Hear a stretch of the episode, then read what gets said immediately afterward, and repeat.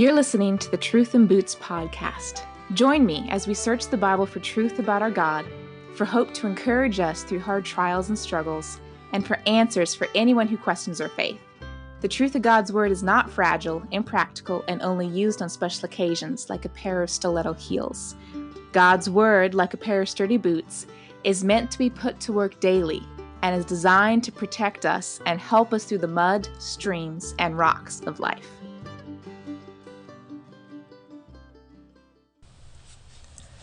Awe.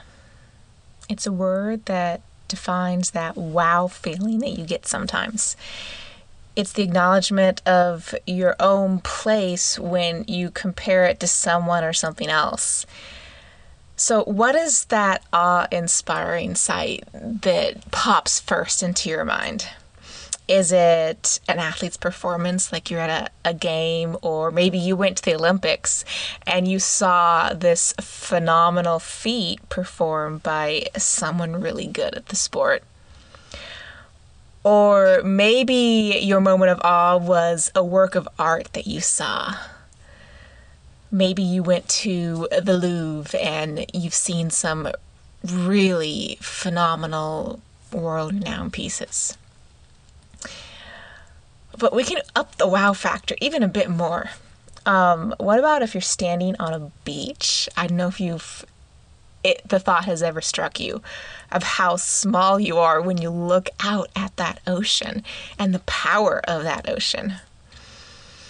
Or maybe it's standing at the top of a mountain and you realize how big the mountain is and how big the world is and the universe is, and just how insignificant you are compared to it.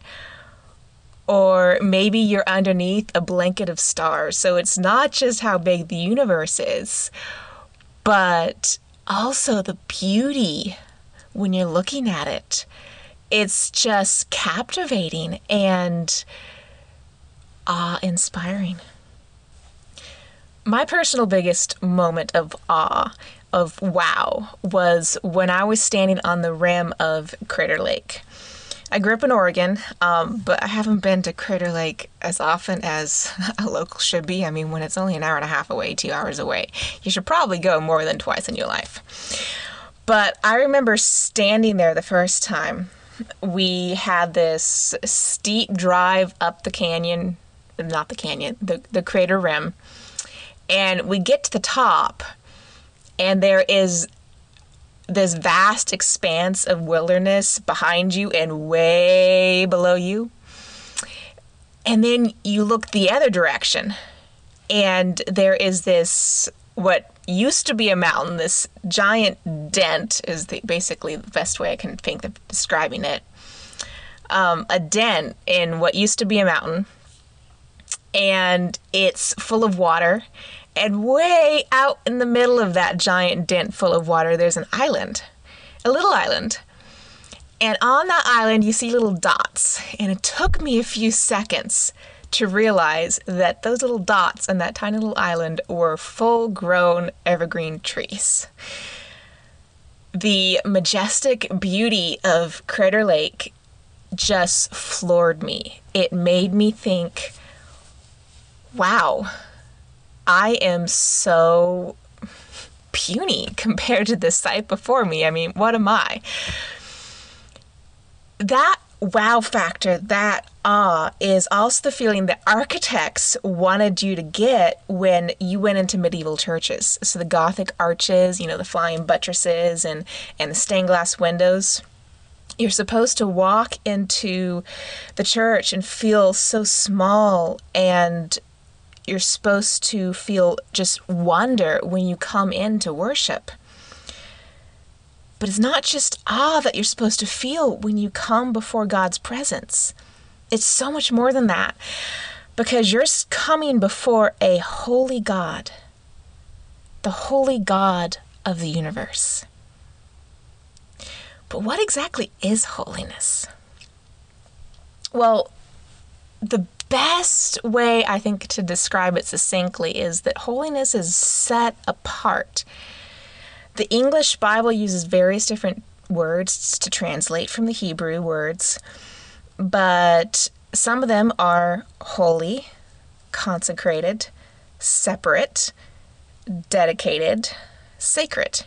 The idea is that you're setting something apart from everything else so that it is so much higher um, than everything else. So, some illustrations from scriptures. The perfect one, the pro- probably the one that comes to your mind when you think of holy, holy, holy. Isaiah 6 1 through 5. In the year that King Uzziah died, I saw the Lord sitting upon a throne, high and lifted up, and the train of his robe filled the temple, and above him stood the seraphim.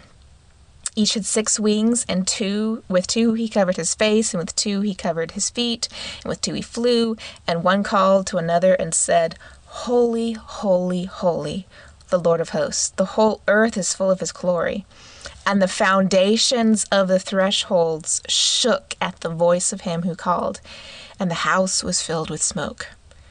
And I said, Woe is me! For I am lost, for I am a man of unclean lips, and I dwell in the midst of a people of unclean lips. For my eyes have seen the King, the Lord of hosts. A word about Isaiah 57 15. For thus says the one who is high and lifted up, who inhabits eternity, whose name is holy. I dwell in the high and holy place, and also with him who is of a contrite heart and lowly spirit, to revive the spirit of the lowly and to revive the heart of the contrite. God is high and lifted up. He is set apart. If you were to stand before his throne like Isaiah was, awe would not even to begin to describe wonder wouldn't even begin to describe the feeling that you have god is so high above us that all we can do is humble ourselves and say woe is me when i compare myself to god but holiness doesn't just describe god it is who he is it's not just another attribute. In the Hebrew culture, a name described someone. It wasn't just a word you, you used to refer to someone to differentiate that person from someone else. Um, I mean, I named my st- son Stephen because I liked the name. It didn't have that much to do with the fact that he is going to be a martyr someday. I hope not. Or that I hope he's going to be a leader in the church. No, I, I named him Stephen because I like the name. But in the Hebrew culture, it's more than that. So, like I just read in Isaiah 57 15, for thus says the one who is high and lifted up, who inhabits eternity, whose name is holy. He is his name is holy because he is high and lifted up. So it's not a, just a title, it is who God is. He is holy, He is set apart, He is awe inspiring. Let me take you to Amos so you can see this even more. Um, in Amos 2, the scriptures say, The Lord has sworn by his holiness that behold, the days are coming upon you when they shall take away take you away. And then a few chapters later in Amos 6 8, the scriptures say, the Lord has sworn by himself. So those two verses within the same context are basically saying holiness is who God is. Or what about Psalm 99:3? Let him praise your great and glorious name. Holy is he. Or Leviticus 19:2. Speak to all the congregation of the people of Israel and say to them, You shall be holy, for I, the Lord your God, am holy. Okay, so holiness means set apart, much higher than everything else. It is who God is, it's not just another attribute. But holiness is also so much more because it is who God is that means everything else is set apart about him. Let me show you this in Isaiah 40 22. To whom then will you compare me that I should be like him? says the Holy One. you can't compare God to anyone because he is set apart, because he is all powerful. There is no one else in the universe that even comes close to his power. Because he is holy, he is set apart in his power. Because he is holy, he is set apart in his perfect love. No one can love like God. His love defies understanding. Because he is holy, he is set apart in everything he knows. He is all knowing. There is nothing that God does not know. And because he is holy, he is set apart in being perfectly righteous. Isaiah 5 says, Man is humbled, and each one is brought low, and the eyes of the haughty are brought low. But the Lord of hosts is exalted in justice, and the holy God shows himself holy in righteousness. Yes, holiness is who God is. It does mean being sinless, but it's so much more. It is basically all encompassing of who the essence of God is.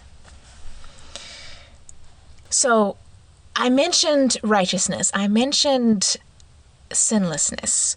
What exactly is sin? Well, if you look up a definition, a biblical definition would be missing the mark, i.e., you're shooting an arrow and it misses the target, the, the bullseye in the center. So, what is God's target then? Well, it's the Ten Commandments, it's His law in Exodus 20. And then Christ summarizes all of that into just two commandments in Matthew 22 he says all commandments can be summarized into love God and love your neighbor with all of your heart, with all of your soul, with all of your might, with all of your strength. You're supposed to love God and everyone else with everything you have, you are. So you can see it's pretty easy to miss the mark. I mean, we all are selfish. I mean, there's just no other way to put it. We are selfish creatures. Um, so there's no question about whether or not we love someone else more than ourselves, whether we love God more than ourselves. We fail to meet God's standard. I like the way Tozer puts this. Holy is the way God is. To be holy, he does not conform to a standard, he is that standard. So to be anything less than God's complete love is to fail to miss the mark. I'm going to take a side note here. I'm not sure if you've ever heard someone say that sin is actually only a New Testament concept. It boggles my mind how someone can say that because, as you can see from all the verses I've just been reading from the Old Testament, holiness has been taught throughout the Old Testament. But if you need some examples of the specific uses of sin, just go look it up in a concordance. I mean, it starts very early in the book of Genesis. You have Genesis 3, where Adam and Eve failed to obey God's command. Yes, sin isn't quite used there, they disobeyed. But if you want to see specific usage of the word sin, then just go to Cain and Abel, um, go to Sodom and Gomorrah in Genesis 18 the Lord said, Because the outcry against Sodom and Gomorrah is great and their sin is very grave, he's going to destroy them.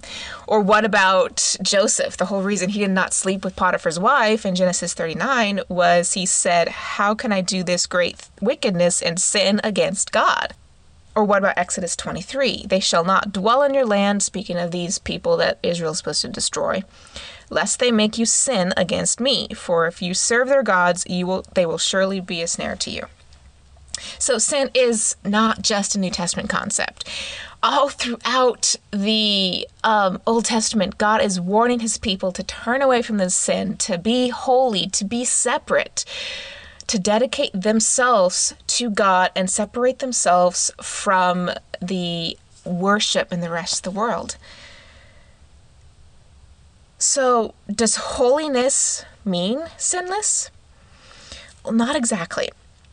Second Corinthians 5:21 says, "For our sake he made him to be sin, he made Christ to be sin, who knew no sin, so that in him we might become the righteousness of God." it is righteousness to be without sin. So therefore, we have to have Christ's righteousness cleanse us and take away our sin so that we can be holy in front of God. Holiness definitely includes sinlessness because God is set apart in every way from us, including his perfect righteousness, but it's just more than being sinless.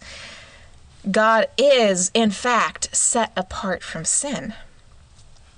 Look at Leviticus 16 in the Day of Atonement. When Aaron or whoever the high priest was had to atone for the sins of Israel once a year, that was the only day in the year that only the high priest was allowed to go into the Holy of Holies, where the Ark of the Covenant rested and the presence of God was. You had the other ordained priests going into the holy place to um, sprinkle blood, to offer incense, but the Holy of Holies, no one was allowed to enter the high priest once a year had to make a sacrifice for his own sin, cleanse himself from his own sin via the sacrifice. Let me correct that cover his own sin via the sacrifice. And only then was he allowed to go directly to the Holy of Holies without anyone else being in the tabernacle and sprinkle blood and offer sacrifice and then leave.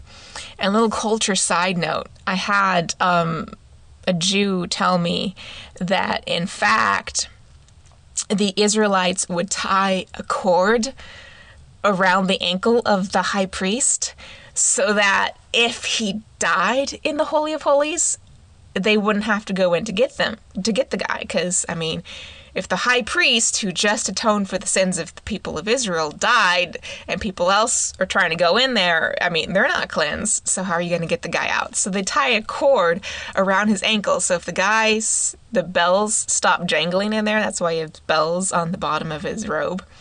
If they stop, stop jangling, they'd hear that and then they could just yank the guy out.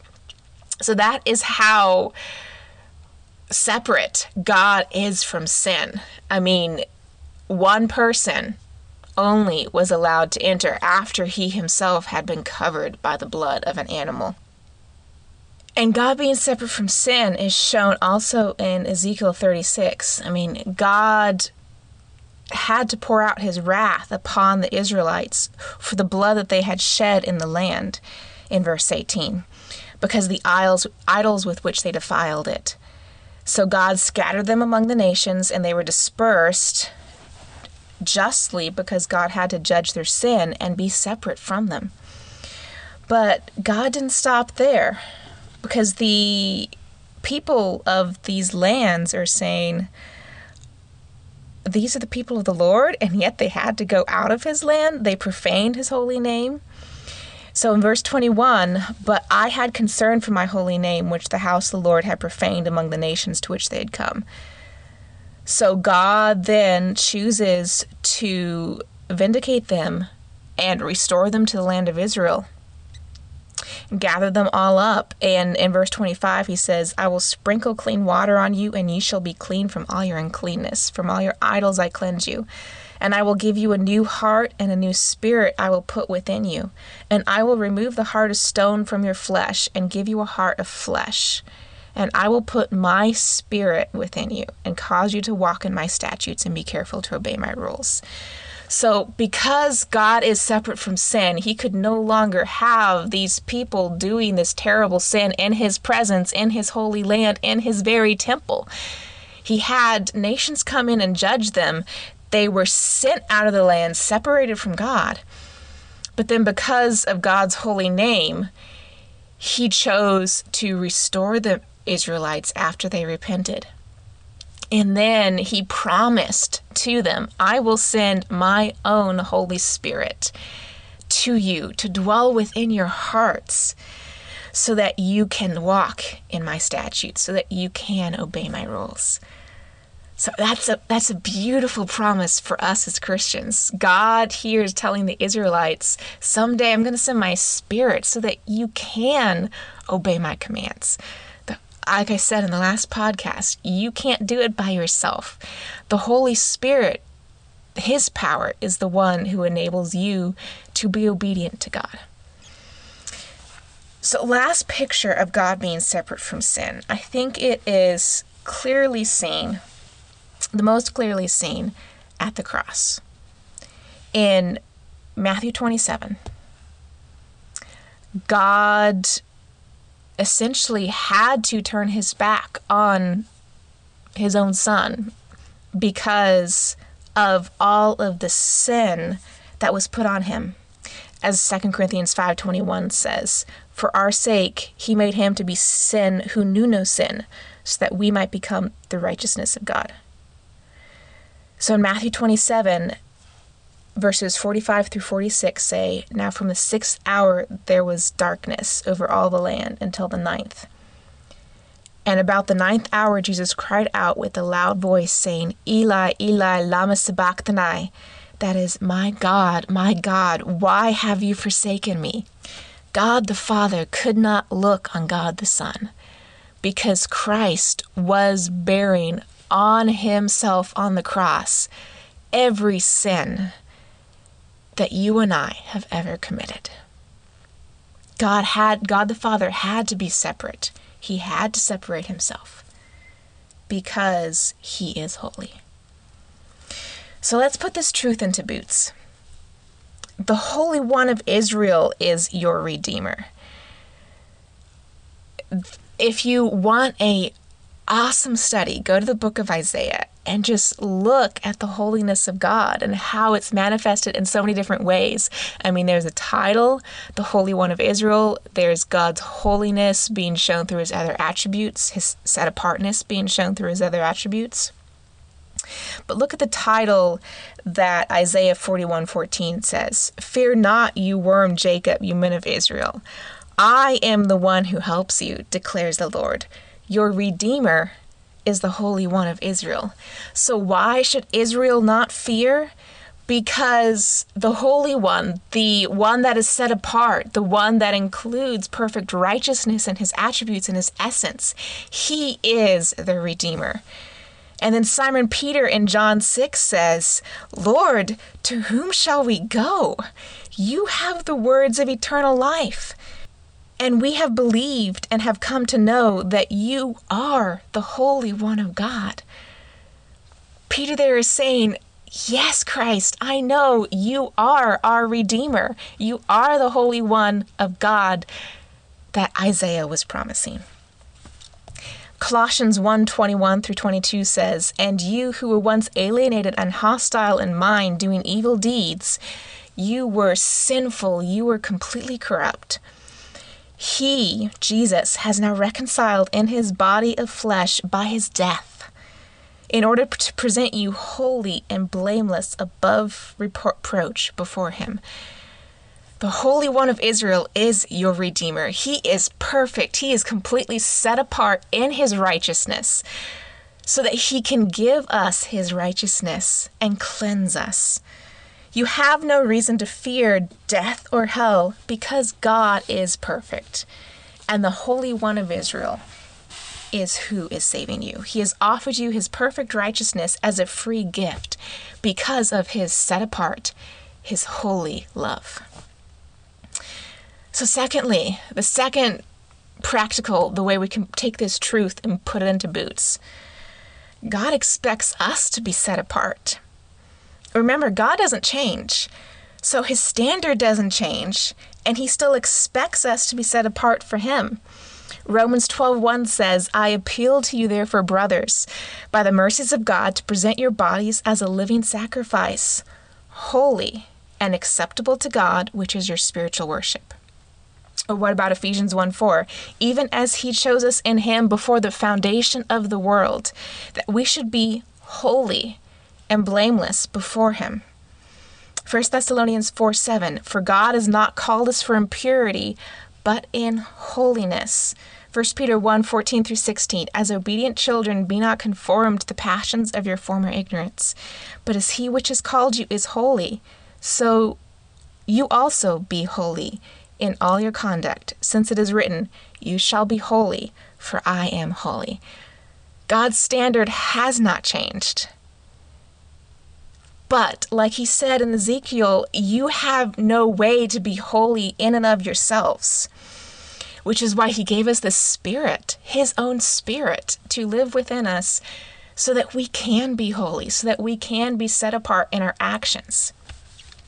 Okay, that's the theology, but let's get practical. Um, your time, your energy, your money are not yours. They're all to be set apart, to be dedicated to God. He bought you, you were bought with a price, you are His. So don't live for yourself, live for Him. It's not being quote unquote responsible or adulting. It's about choosing to live your life set apart, dedicated, holy to God. So, this right here was really convicting to me. I'm going to be transparent. I realized, you know, I don't spend each day thinking, how can I live today for Christ? It is okay, what do I need to do today to meet my responsibilities? It's it's about me still. My responsibilities, what do I need to do? It's it's I need to figure out how to mesh my life and God together. A perfect illustration of this is when I used to work full time. Um, I would come home from work and just be so exhausted. Well, actually, I still am with a kid running around the house. So even now, you know, the day's done, dinner's over. I just want to veg. I mean, I've worked all day and the thought that comes to my mind is okay, how do I want to spend my evening to relax? Well, that's not a bad thing to sit there and quote unquote veg. But really, I should be thinking instead, how can I use my evening that would be honoring to God? So, instantly, the idea of watching a movie that I've seen five times within the last year probably is not going to be honoring to God. Yes, guilty, been there, done that. I have some movies that I love watching over and over and over and over again. But really, is that using my time wisely? Is that going to be making myself holy and set apart to God? Now, I'm not saying don't ever watch a movie. I'm saying there's probably something else I could do with my time. Like, I all the time complain I don't have enough time to read the books I want to read. I mean, both fiction and nonfiction. I have a huge shelf of um, devotional books, of um, like, I have a few more Tozer books I've not read. But I also have this huge shelf of books that I got when I graduated from high school um, philosophy and classic literature that I just haven't, quote unquote, had the time to read yet it's because I've been choosing to waste my time watching this same movie for the fifth time this year. So, what are you choosing with your money, your time, your energy each day that should actually be set apart to God instead of consumed upon your own lusts? Okay, last thing uh, for the truth and boots section. Do you have a proper view of yourself? Now, this podcast is working through an understanding of a correct picture of who God is, his set apartness, how high above he is from us, his ultimate holiness. But to truly see how much more holy, how much more set apart, high, lifted up God is from us, we need a correct view of ourselves. So, I have an exercise for you and I'm going to do it too. I did this once in high school and it was eye opening. I want you to write out or type out, whatever, make a list, 50 specific sins that you have committed. Now, I say specific for a reason because you don't just start listing, okay, I've lied, I've cheated, I've been selfish. No, that's going to be a short list. I want you to fully see in detail the sins you commit. So, some of my examples. Um, I am selfish when I choose to be lazy and not cook dinner so I can have more time to spend, you know, vegging on Netflix or reading a, uh, another book. Or how about I'm self centered when I'm having a conversation with a friend and they keep asking me about how my life is going, but I neglect to ask them how their life is going? Or what about me being proud and self righteous when I'm on Facebook and see the comments of people out there living in fear? And I think, oh, that's a good thing. I don't have that mindset. So, those are some specifics. Um, one that someone mentioned in high school that I have never been able to do again. When the toilet paper roll runs out, do you go and get another toilet paper roll or do you leave the empty cardboard tube on there? Let that stick in your mind, and I guarantee you, you will never, like me, be selfish in that way again. So it's going to take you a bit to write this list. You won't be able to do it in one sitting. I promise you. You'll be able to do like maybe 10 to 20 really fast, and then you'll hit a brick wall, and you're going to have to come back to it and maybe write down a few more, but then eventually you'll get into a groove and be able to just list them off quickly. Then you'll see yourself as God sees you, apart from the righteousness of Christ.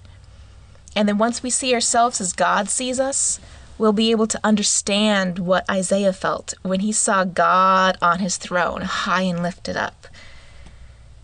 And then we'll say, Woe is me, for I am lost, for I am a man of unclean lips.